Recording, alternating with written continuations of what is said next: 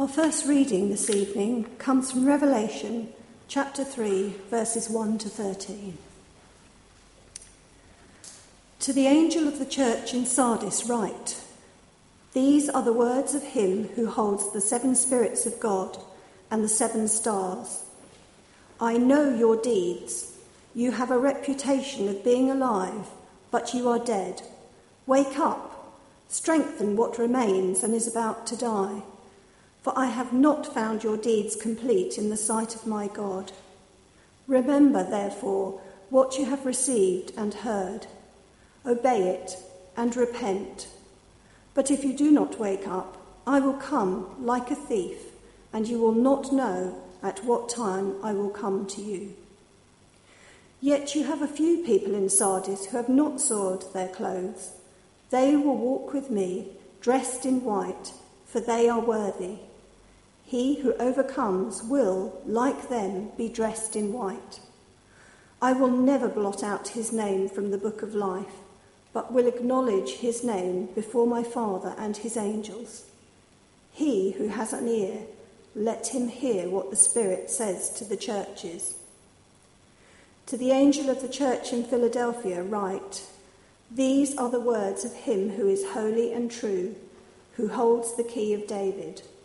What he opens, no one can shut, and what he shuts, no one can open. I know your deeds.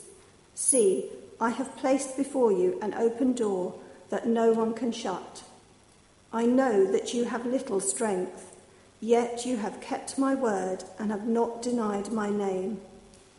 I will make those who are, are of the synagogue of Satan, who claim to be Jews though they are not, but are liars, I will make them come and fall down at your feet and acknowledge that I have loved you.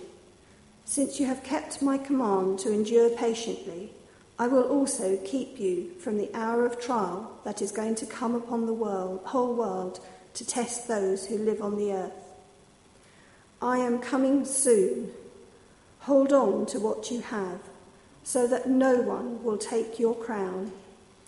Him who overcomes I will make a pillar in the temple of my God. Never again will he leave it. I will write on him the name of my God and the name of the city of my God, the new Jerusalem, which is coming down out of heaven from my God. And I will also write on him my new name. He who has an ear, let him hear what the Spirit says to the churches. The second reading is taken from Revelation 3, verses 14 to 22.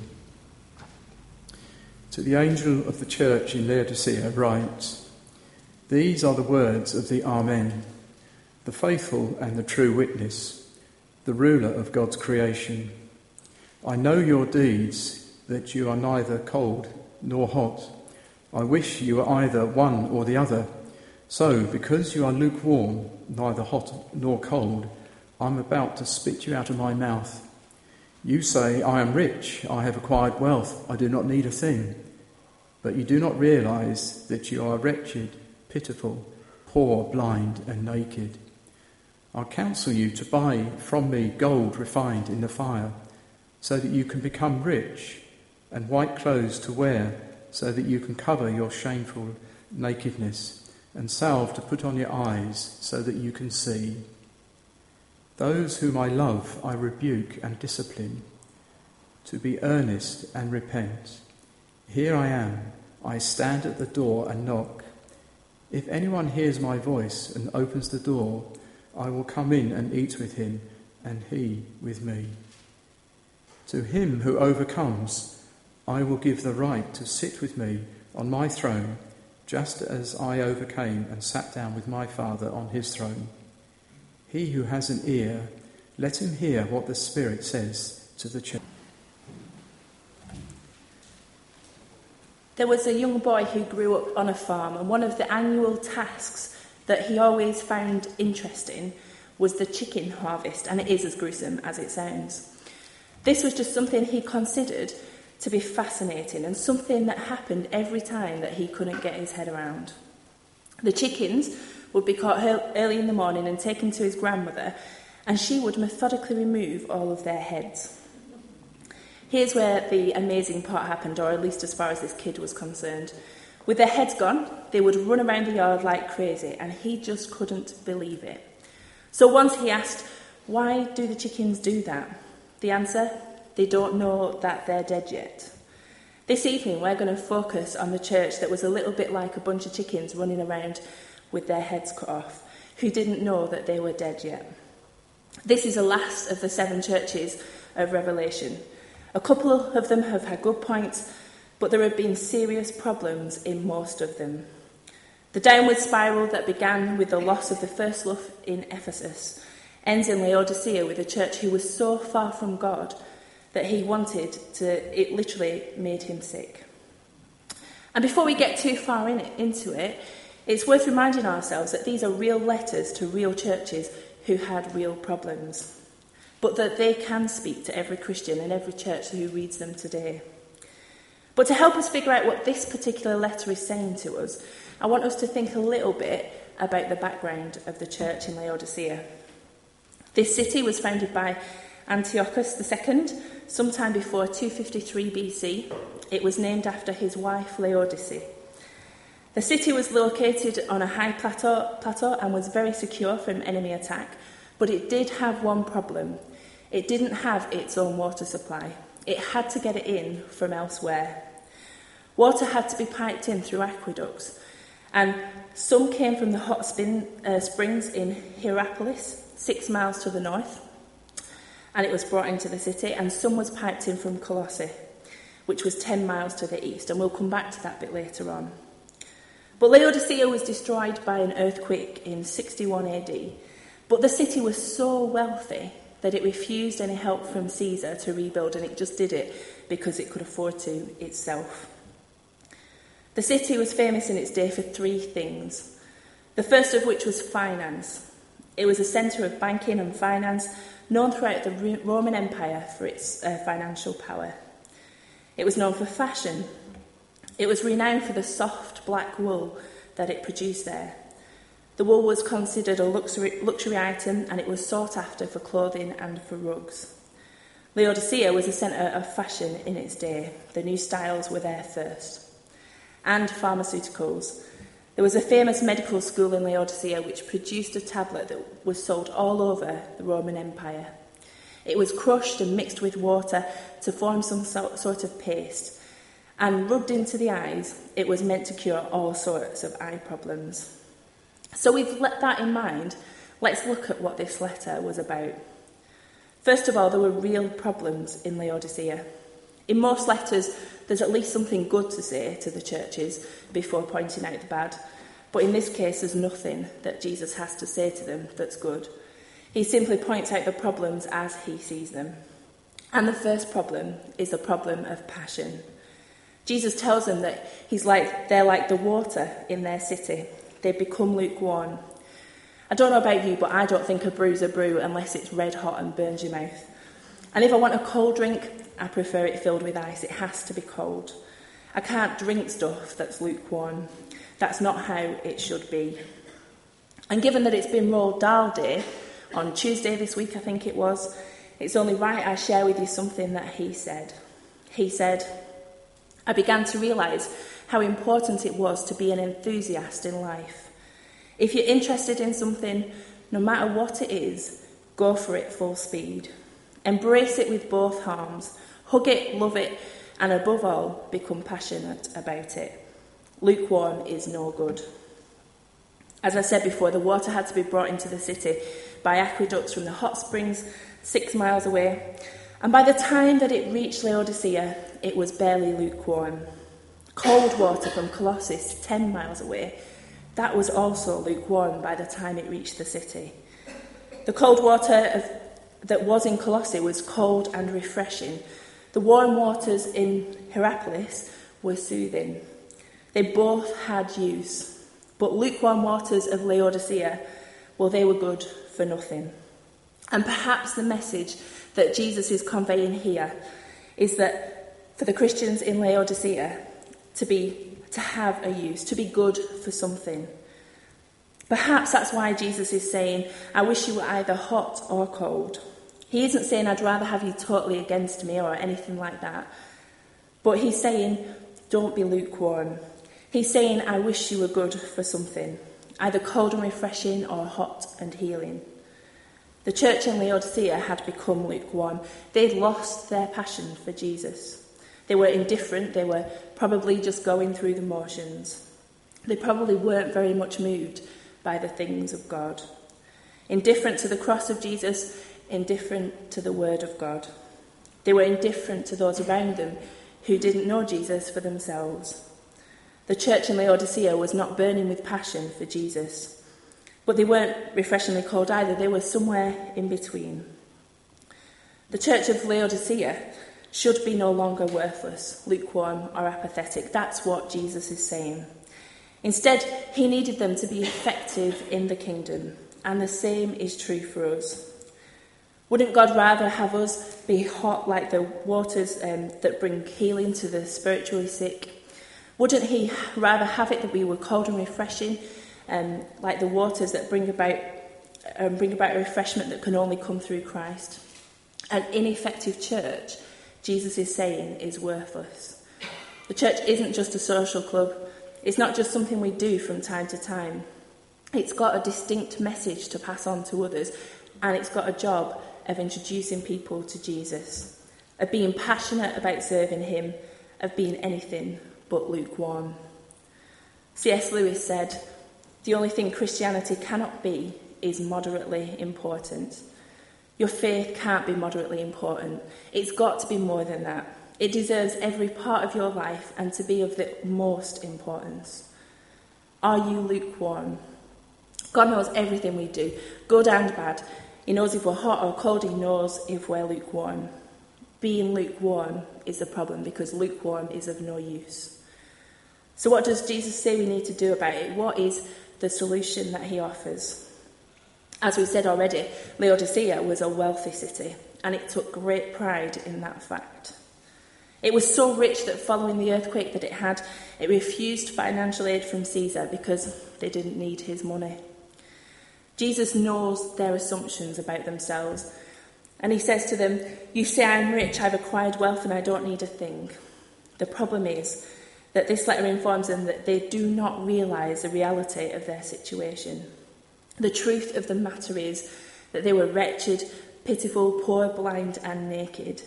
That doesn't sound like a good description for a church, does it? And this represents a number of problems in the church.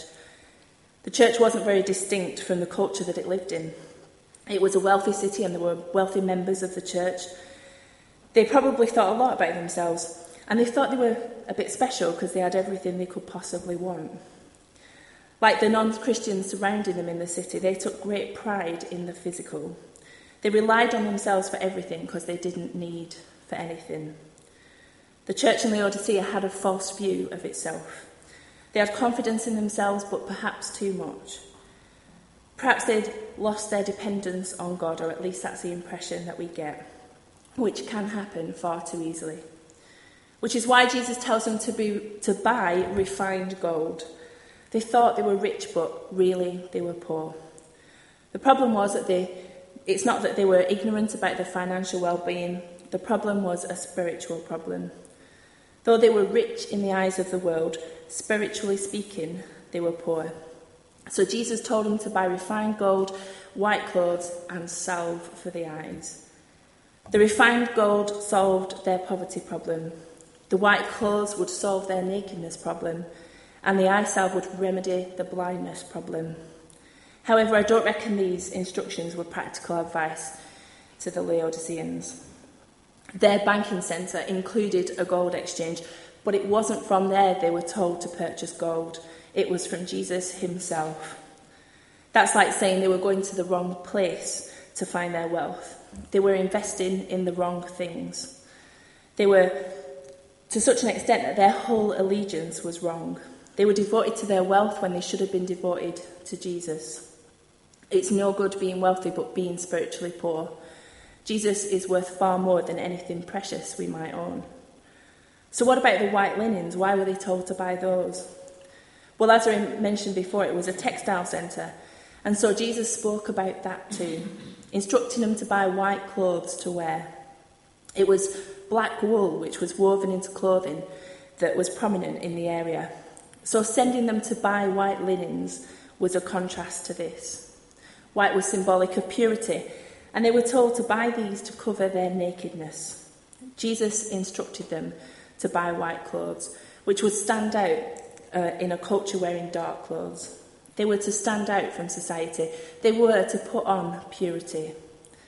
And the third thing they were told to buy was eye salve. In Laodicea, an eye salve that they had uh, was made from local stone, and it was said to be a miracle remedy for weak eyes. I doubt the problem in Laodicea was physical blindness. If you were to go there, I'm sure everybody could see absolutely fine, but they were spiritually blind. Jesus is telling them essentially, I know about the eye salve in Laodicea, which is so well known, of which the people use to help impaired vision. But you come to me and buy some eye salve, which will help you see things more clearly. Laodicea had a problem with their focus. They could see, but to many things they were blind. They couldn't see the most important things. They were blinded and needed their sight to be restored. And the last thing they were told to do was to repent and be zealous. It's those he loves who he disciplines, which is what it also says in that letter. And they are told to repent. And notice the other word, be zealous. This would be in direct contrast to the state of lukewarmness that they were in already. And this command is relevant for us too. We need to be zealous. It's easy to lose your zeal and become a bit complacent about things. People get excited about all sorts of things these days. It was once said that the core problem is not that we're too passionate about bad things, but we're not passionate enough about good things. We need to be passionate about our faith. Jesus calls us to be passionate. So there were the problems. The church was lukewarm, and as we know, lukewarm was of no use. But what was said next? Well, we've got Jesus standing at the door and knocking. So often we think of this passage as referring to non Christians, and I've used it in that context many times myself. But actually, the key to this passage, Jesus wasn't addressing non Christians, he was addressing the church. He was talking to a lukewarm church. Jesus was seeking entrance back into his church because the church was no longer passionate about him as they once were. He was seeking his way back into the church in order that it might change from being lukewarm to being absolutely passionate. Do we open the door to Jesus as quickly and unreservedly as we should? Is he welcome here? I'd like to think so. But do we welcome him on our own terms or on his? It should be, it would be easy to welcome him if doing so meant that we didn't have to change anything or do anything differently. But welcoming Jesus so unreservedly, we need to do so unreservedly rather. Welcome him with everything. Jesus should be Lord of our lives, which means he should have total control. That's total control of our, over our lives individually total control over our lives as a church? Can we honestly say that we give him full control over those things? Can we honestly say he has full control in our lives and full control here in our church? Do we seek him in everything that we do? Or do we keep some things back for ourselves?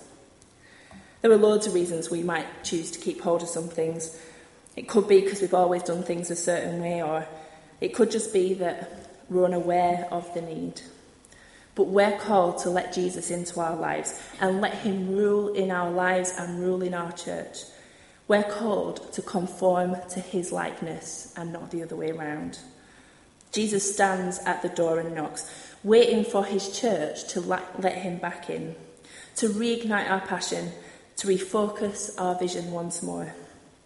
When the people of Laodicea looked at themselves, I bet they thought they had it all sorted. They were wealthy, they were powerful, they had everything they needed and then some. They must have looked at the power that they had and thought they'd arrived, but they were indifferent. They were apathetic. They were closed off to Jesus and blind to how things really were.